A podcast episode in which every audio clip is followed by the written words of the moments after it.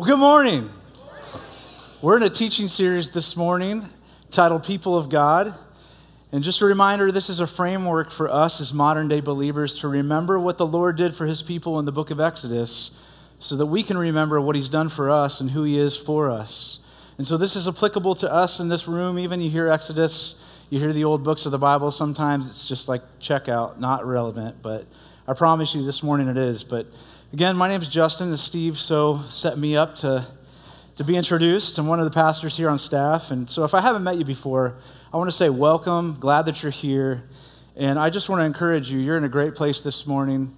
God's got a lot to share through His Word this morning. So if you need a Bible, we do have a couple Bibles in the back of the room. Feel free to grab one, it's our gift to you. But we're going to turn to Exodus 7 today, so you can go ahead and turn there if you brought your Bible with you. And as you're turning, I want to have a, a question that everybody answers. This is a survey. How many of you have ever had the pleasure of owning IKEA furniture? All right, now, this is the great divide. How many of you have ever put it together? Yep. Well, there, for those of you who don't know what, what I'm talking about, there's plenty of different options over at IKEA. You've got furniture, you've got bookshelves, you've got all sorts of bookcases, cabinets. You can get mattresses, you can get pillows. I found for about $1.50, you can get really tiny fake plants that I thought were going to be bigger. And then they show up and they're, they're pretty small. But Outside of really weird names for their products like Barfa and Trotten, Scroovby, Bagaboo, those were just the ones that I actually thought I could pronounce. The biggest thing IKEA is known for outside of Swedish meatballs is some assembly required, right? And so when you go to the big blue box store over there off I 69 and Fishers, if you've never been, it's quite the experience. You walk in and they've got all the stuff laid out in different sections for your home. So, from kitchen to office or bed space or even kids' area. You navigate through, you see these products put together over on the shelves, and then you got to figure out what you're going to do with it, right? You write down the, if you can remember the name, good for you. But you got to write down the item number. You got to navigate through the store to the checkout area where you'll find cardboard boxes with n- numbers on them labeled. You got to take them home, and no, it's not assembled. And so when you get home, that's when the real fun begins. And as you can see, you lay everything out, you take open all the, the pieces and parts, lay it out on the floor in front of you with all the dowel rods and screws and all of the things. And then it, you find some of the best printed instructions you've ever seen in your life. Pictures only. And so the process is this you take step one and step two, this piece and this piece, line them up. Step three, step four, this piece and this piece. You got to make sure all the little dots match the photo, right? So you have the orientation correct. And if you're faithful to follow the process, hopefully at the end, you get the spitting image of the product you saw on display at IKEA that inspired you to buy it in the first place. Now, we recently here in the office replaced some aging cabinetry with IKEA cabinets. And so the interesting thing is, Tiffany, our worship leader, she helped, and this was the last one that we had put together out of probably six or seven different pieces of furniture. And we opened it and realized right out of the gate, we had one piece that was the wrong piece. And so we had two of the same sides and needed the opposing wall. And so if you've ever had this happen to you, it's pretty frustrating. You can't just call IKEA, they won't just send you the replacement piece. You actually have to go to the store that you bought it at. You can't go to a different store. I learned this in Ohio the hard way once. And you've got to bring your receipt. You've got to go wait in the return line. I spent an hour and 15 minutes in this line behind one person to exchange one piece. They won't even let you go and get the piece. They've got to go get it for you, bring it to you, send you on your way, and you hope that you don't find another missing piece as you continue on with the process, right? It happened again. They sent me back with the exact same piece that I brought in to exchange. And so, three different trips to try and get this last cabinet together. And so, the warning is make sure that you've got all the pieces and parts in place so you can get to the finished product. And just like this journey with IKEA furniture, we're going to see today that there's always a journey that the Lord takes us through. There's always a next step before we get to the finished product. He promises it could be amazing, but there's always a journey. And so, really, this is essentially the story that we're going to dive into today in the book of Exodus. We're going to see that God is crafting a detailed instruction manual for Moses. And if he follows it step by step, God promises that the result is going to be epic. It's just going to be quite a process to get there. Well, before we begin with the story today, I want to make sure that we pray that the Lord would reveal himself to us through Scripture, that we would hear the word of the Lord, and that we would realize the call that he's calling us to greater as we are disciple makers for Christ. So let's pray together this morning. Lord, we want to invite you into our lives. It's so easy for us to become routine and coming here week in and week out.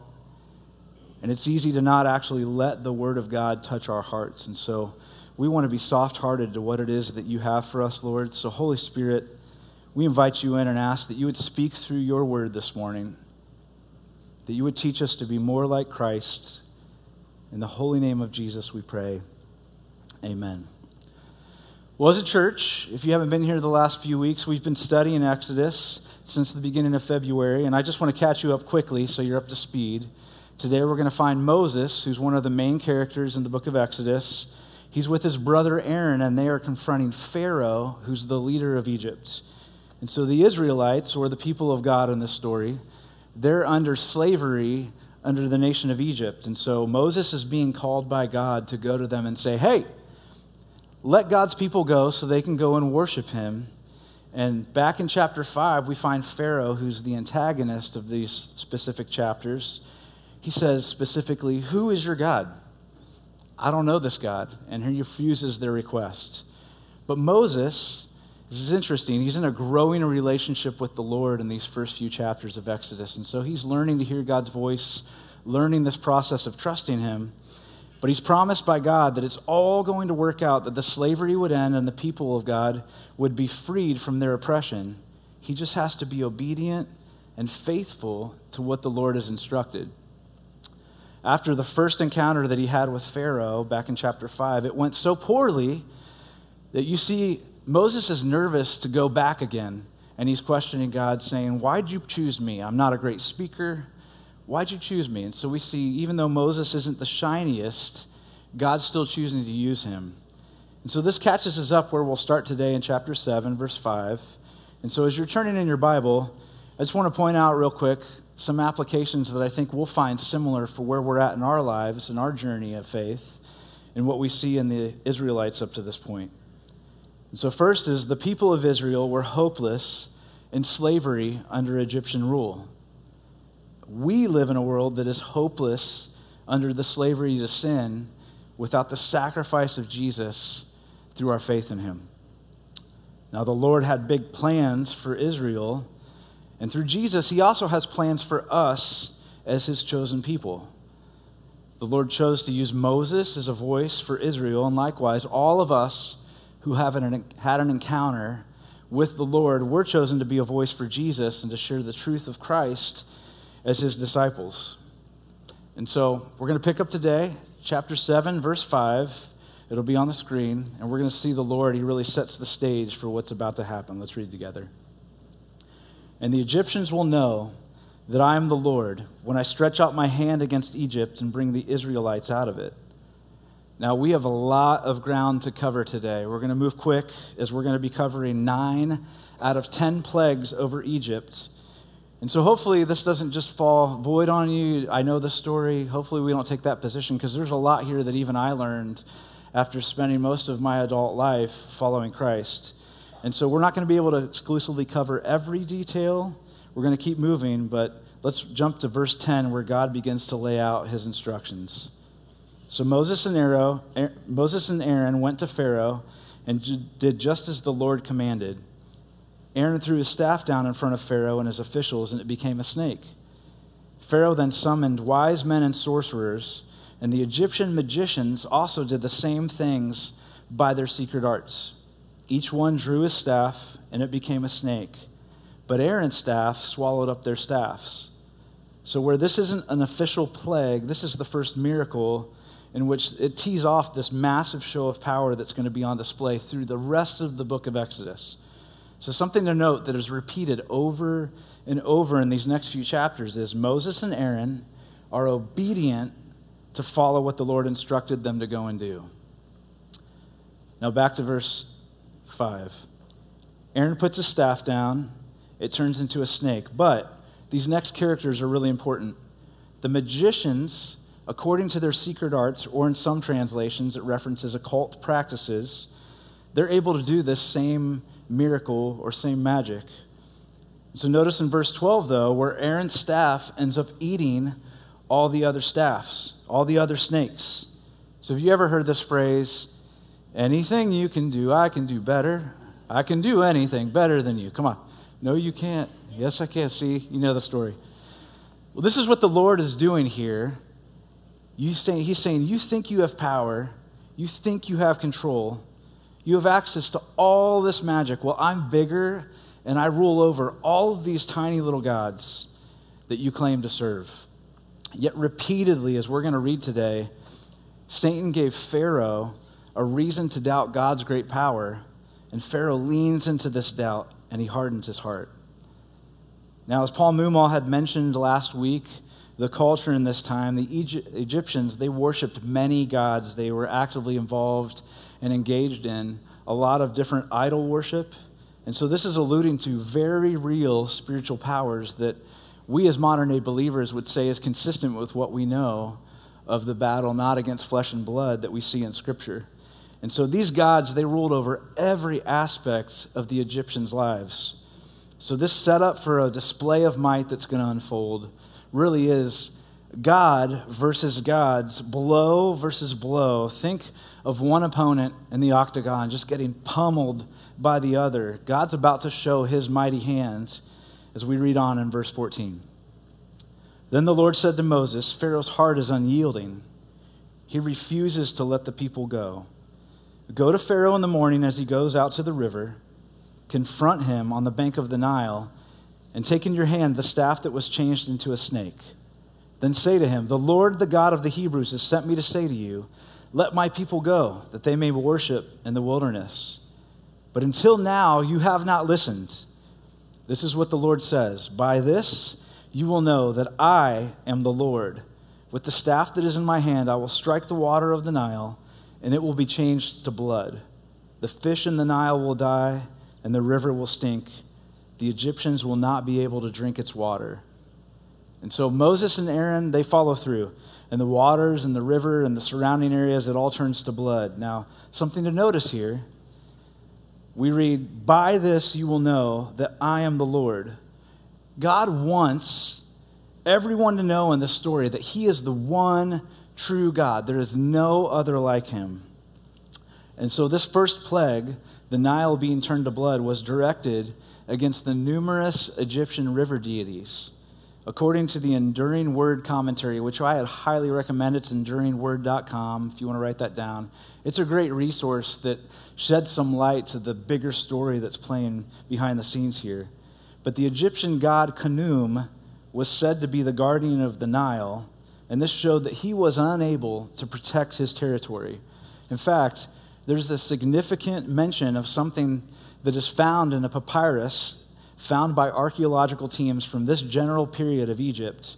It's known as the Ipuwer Papyrus, and it actually says that the Nile was blood and undrinkable. And so I find this really interesting that we find corroboration from this document and what we read in the Bible. And in some translations, verse 21 actually says blood was everywhere in Egypt. And so, to give you a little bit of con, uh, context of time, each plague lasted a period of a week or more. And so this wasn't just a couple hours, this wasn't just a day or so. This really hit them hard as they lived their natural lifestyle and rhythm. Now, in the following verses, Pharaoh's magicians, they perform a similar miracle by digging up some water from the ground and turning it into blood, but they couldn't fix the Nile problem. They didn't have this kind of power they could only mimic what the Lord was doing and have this little micro event happen as the Lord did this massive miracle. Scripture goes on to say that Pharaoh's heart grew hard and he would not listen. So the enemy further gave false, false confidence to Pharaoh that he had access to this similar power. And so this takes us to our second plague. In chapter 8, we read Then the Lord said to Moses, Tell Aaron, stretch out your hand with your staff over the streams and canals and ponds and make frogs come up on the land of Egypt. So Aaron stretched out his hand over the waters of Egypt, and the frogs came up and covered the land. But the magicians did the same things by their secret arts. They also made frogs come up on the land of Egypt. Now, I find this interesting too. The Egyptian goddess Heket was often imagined with the head of a frog, and she was their goddess of fertility. And so, really, right out of the gate, this is a one two punch by the Lord to the Egyptian deities, saying, First, your precious life giving water gone. Now, your fertility, God. And although there seems to be this same satanic power conjuring up a cheap counterfeit to what the Lord was doing, they again couldn't fix the problem. They could only do a, a small counterfeit of it. And so we read on in verse 8. Pharaoh summoned Moses and Aaron and said, Pray to the Lord to take the frogs away from me and my people, and I will let your people go to offer sacrifices to the Lord. But we see in verse 12, Moses asks the Lord to take away the frogs, and the Lord honors Moses' request. But again, verse 15. But when Pharaoh saw that there was relief, he hardened his heart and would not listen to Moses and Aaron, just as the Lord had said. So I imagine the age old scene that we've seen in movies or stories where you've got someone at the end of their rope, right? Maybe they're facing death or some tragedy, and they cry out to the Lord, like, Lord, if you save me, I'll serve you forever. And then, right when they're out of their predicament, they go right back to living the same way that they lived before. So, Pharaoh, he's digging in his heels at this point. He doesn't want to surrender control. And I'm willing to say, based on Scripture, this is a spiritual issue. And this is what I mean the unwillingness to see what was right in front of him and the manipulation of the enemy to distort the truth. It's nothing new. We see this playing out in so many areas in our culture now, don't we? But I want to ask you this. Like Moses, who is learning the Lord's voice and to trust his direction in the process, how often in your life do you seek the Lord's direction in your life and follow through in obedience? Or, like we see in Pharaoh, are there areas in your life that you're resistant to what God has called you to? Are you trying to control your situation or trusting in the Lord? Let's continue in verse 16.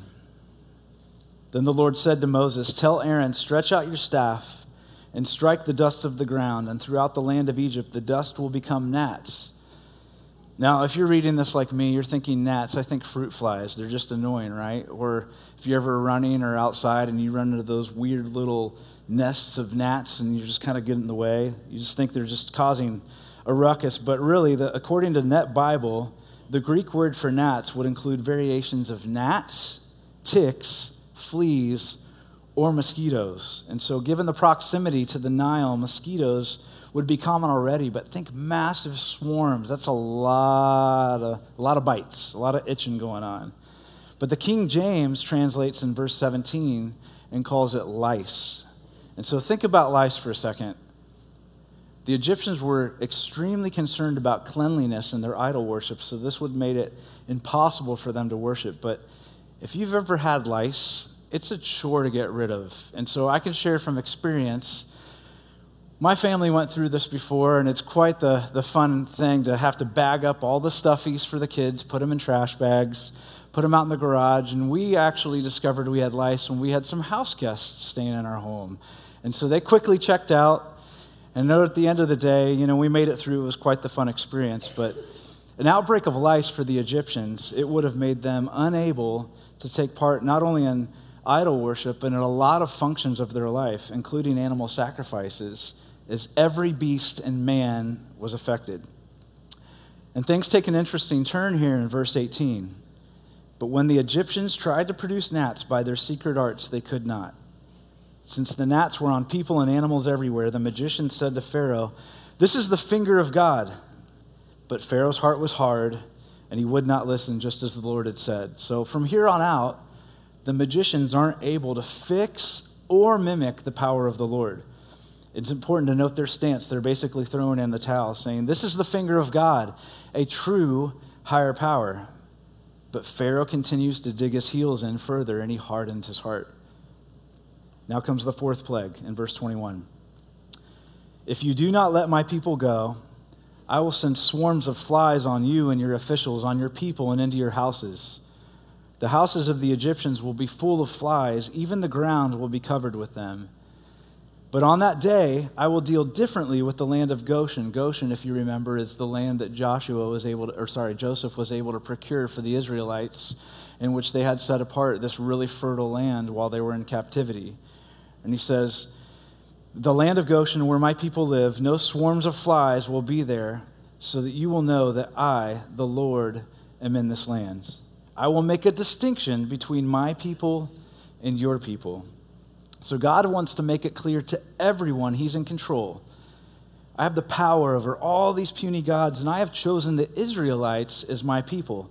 Now I'm going to prove it for all to see, is they're going to be set apart and untouched by these coming plagues. So in verse 28, Pharaoh said, I will let you go to offer sacrifices to the Lord your God. And so the Lord stops the plagues days later, and in verse 32, but this time also Pharaoh hardened his heart. It would not let the people go. You see this pattern here, right?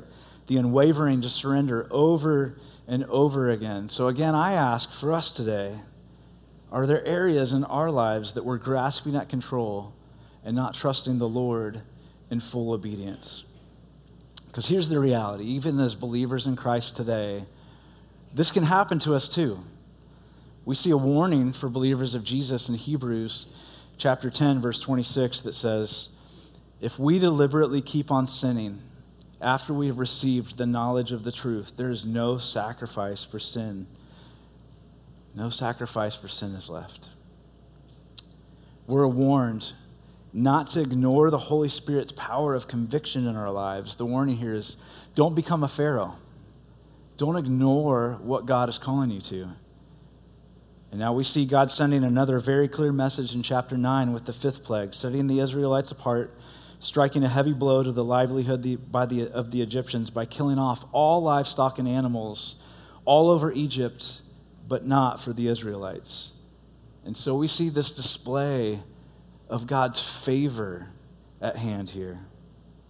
And in verses 8, 10, 8 through 10, the Lord sends boils and sores to the Egyptians in the next plague. And in verse 12, we see a very distinct change in the way things are worded from here on out. But the Lord hardened the heart of Pharaoh. So, here for the first time, we see that God hardens Pharaoh's heart. The Lord stated that this would happen back in Exodus 4:21, but how did we get to this point? 6 times before now, Pharaoh hardened his own heart. And if you're a parent in the room, it's almost like God's saying, "Fine, have it your way. I've warned you this won't end well, but I'm giving you over to yourself. And we see this also mirrored in Romans 1 as the Lord gives us over at times to the sin in our hearts if we refuse Him. R. Alan Cole puts it this way Previously, Pharaoh has hardened his own heart. And so the moral would be that God hardens those who harden themselves. We see God consistently warning Pharaoh as we read on in chapter 9, verse 13. Then the Lord said to Moses, Get up early in the morning, confront Pharaoh, and say to him, This is what the Lord, the God of the Hebrews, says Let my people go so that they may worship me, or this time I will send the full force of my plagues against you and against your officials and your people, so that you may know, there it is again, that there is no one like me in all the earth for by now I could have stretched out my hand and struck you and your people with a plague that would have wiped you off of the earth. But I have raised you up for this very purpose, that I might show you my power, that my name may be proclaimed in all the earth. Yet you still set yourself against my people and will not let them go. So the Lord's saying to Pharaoh, I've let you survive for a reason. I could end you in an instant, but I want the earth to know my great power, and I'm going to use you to tell the story. Look at these statements again. That you may know there is none like me in all the earth. And so we see a character of God in this that we serve a power, powerful God that shows his favor to his people, but also is patient and loving and graceful and gives us lots of opportunities to respond to his great love. Now, with the seventh plague, we see in verse 23 When Moses stretched out his staff towards the sky, the Lord sent thunder and hail, and lightning flashed down to the earth. So the Lord rained hail on the land of Egypt. Now, this plague is a devastating one. This isn't just light sleet, but a powerful, crippling hail that damages everything from crops to homes. And so, I have some pictures. This is interesting. This past week, my parents they sent me a photo on Tuesday night that they woke up from some of the storms that rolled in and they heard this huge hail hitting the house and hitting their cars. And so this is golf ball sized hail. And thunderstorms are totally normal in February, right? But imagine this. This gives, I think, a bigger picture of what this could have been. Back in 2020, some of the largest hail ever recorded in our history hit the country of Libya. And I mean, you see those windshields. Could you imagine this hitting your home, hitting whatever it is that you had outside of your, your house? But in verse 27, we see Pharaoh promises to let them go. And when the plague lifts, he's right back to changing his mind and holding on yet again. Now, in chapter 10, the Lord sends locusts to cover everything and eat everything that was left, all the plants. And so we're going to read in chapter 10, verse 5, where it says, They will cover the face of the ground so that it cannot be seen. They will devour what little you have left after the hail, including every tree that is growing in your fields. Think about this visual. They will cover so that no one can see the land. I imagine our cicadas that we so come to love here in Indiana, everywhere, crawling on everything. I know my kids love when they have their little shells and leave them behind to play with those, but imagine so many cicadas that you couldn't see the ground on which they're crawling. Big, huge bugs. It's similar to what's happening here. Let's jump ahead to chapter 10, verse 7. Pharaoh's officials said to him, How long will this man be a snare to us? Let the people go so that they may worship the Lord their God. Do you not realize that Egypt is ruined? And so everyone's getting the message, but Pharaoh. Do you not know that Egypt is ruined? Everything is destroyed. How much worse can it get?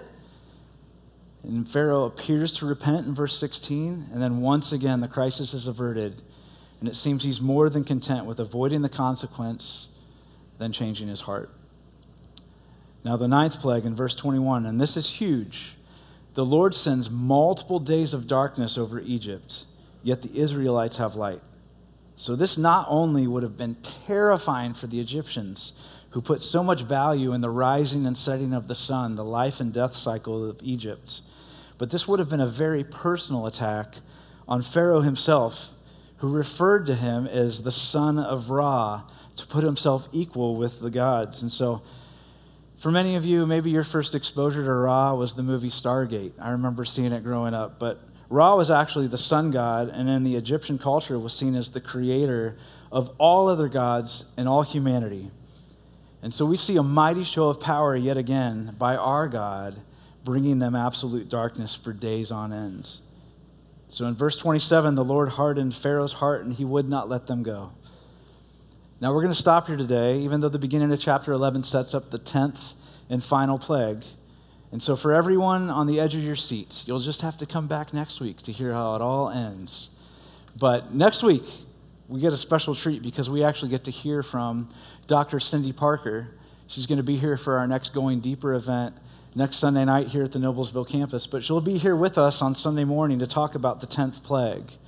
And then next Sunday evening, I want to invite everyone to come out She's going to be talking about the Passover from Jesus' perspective. And I can say she was here with us a few years ago, and so she's got really, really significant insight into what deeper means when it comes to the Passover. You won't want to miss it. I hope you make plans to be here.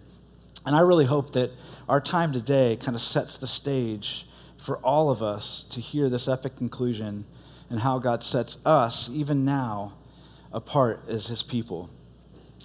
But everything in this story today that we've covered points to two things that I want us to remember as the writer intended. First, our God is greater than anyone and anything else that we could face. And He's not only our Creator, but He's our Savior because He's given us the gift of Jesus. And so, if you're not yet a follower of Christ in this room and you're just checking things out, asking questions, hear me on this. I'm not here to convince you. You might think that this is a children's story. But we believe that Jesus affirms this story and these events as he recognizes the teachings of Moses himself. We know that Jesus walked this earth, and in his own words, he's recorded firsthand as saying in John 14, 6, I am the way, the truth, the life. No one comes to the Father except through me. And so, God our Father, our Creator, He's the author of this story in Exodus. And Jesus completes what we never could on our own because of what He accomplished for us as the final sacrifice on the cross. So, this morning, if you want to know more about Jesus, or you've been on the fence and you want to take a step to trusting the Lord and stepping forward to knowing Him today, I'd love to talk with you after the service. I'll be available up front to pray with you. But hear me, He has a power that we don't to do a work in your life, and nothing, no amount of baggage or history is too impossible for Him to redeem.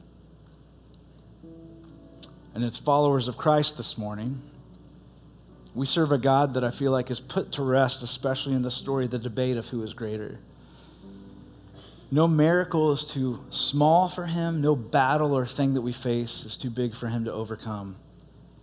We worship him when we gather together weekly because of our gratitude for what he's accomplished for us on the cross. And so we see throughout the story his mercy, his grace, his favor. But here's the second thing that really stands out from the story we can harden ourselves to what God wants to do in our lives. No battle or trial might be too big for him to overcome. But as we see earlier in Exodus, God isn't interested in the strongest, shiniest version of ourselves, that we've got it all put together.